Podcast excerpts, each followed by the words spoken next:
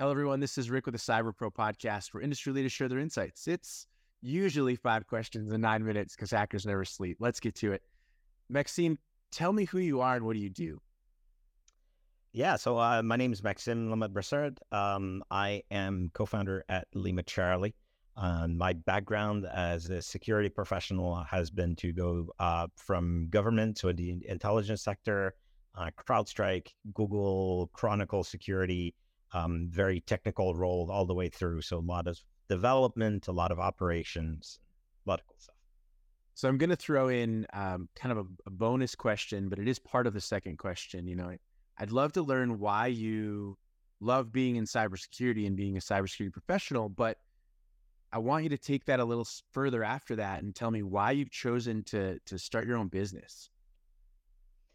Yeah, so I, I love cybersecurity. Uh, the you know my first love in this was really kind of the puzzles, right? So it's always seeing new things um, and, and, you know looking at things in a way you'd never thought about it before and trying to figure out how something works. So I love to do reverse engineering, mostly back in the day.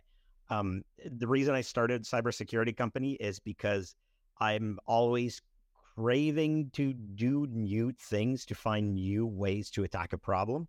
And I kind of reached the point where I'd been in a bunch of different companies doing it. And I felt like, eh, you know, I was at the point where I wanted to be a master of my own destiny. That's awesome. I, I appreciate that. I'm sure other entrepreneurs do as well. Talk to me a little bit about cybersecurity as a top concern. What does that mean to you? Cybersecurity, you know, uh, many, many years ago, I won't date myself, but back in the day, um, used to be really relegated to a couple of different, you know, uh, areas, right? If you were a tech company, yes, you were impacted by cybersecurity. Um, and over the years, as you know, the internet became omnipresent, there, if you're a cat food manufacturer, I don't care, you're still going to be impacted by cybersecurity.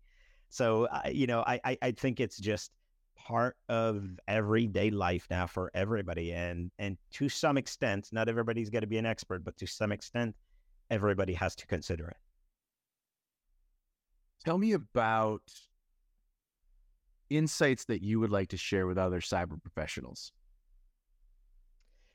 Yeah, I, I think, you know, what I've learned from uh, or through my career really is that at the end of the day, there's a lot of new things in cybersecurity, but there's also a lot of uh, of core ways of looking at things that remain the same. And I think the biggest pitfall that I've seen uh, through those years has been uh, people who focus on the product, right? Who focus on the solution I think it's so important for for the longevity of a career in cybersecurity to really focus on fundamentals. Um, on you know, if you're putting a solution together to go and um, you know evaluate some risk or protect against some type of attack or protect some type of asset that's really important to you, understanding how that protection works, exactly what is it that it's protecting um, is really, really very important because otherwise, what you risk, and I think everybody in security is going to relate to this, which is you risk to fall victim to the marketing, right? Um, of, hey, product X told me they protect me against ransomware. Cool, but how do they do it?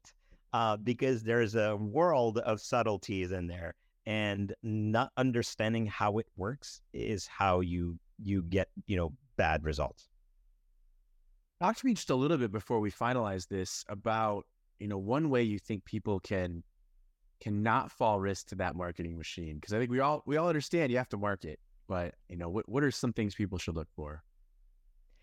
Yeah, half of it I think is um, training or education. It's not quite the right word, right? But it's it, it it means like scratching the surface, right? So not just taking a, a, a surface answer uh, but actually, you know, scratching the surface, understanding how you know types of attacks or types of risks work, and um, and and asking from your vendors or for new solutions more questions, right? Just not taking that marketing answer.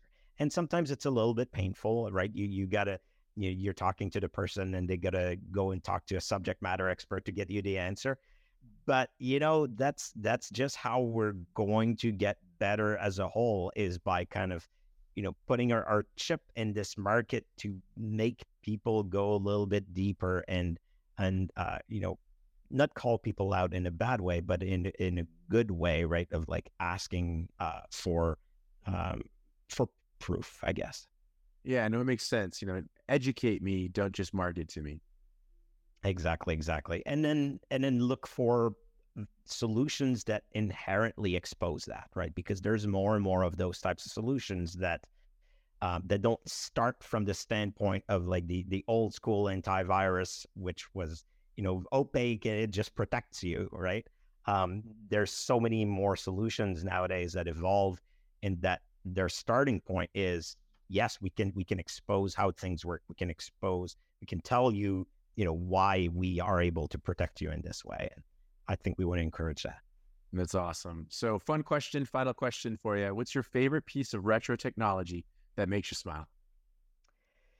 Oh God, uh, you know, for my background, uh, I I used to do a lot of reverse engineering, so it's a really I think it's probably a pretty deep cut for people, but uh, IDA Pro uh, was uh, back in my day the tool to do reverse engineering.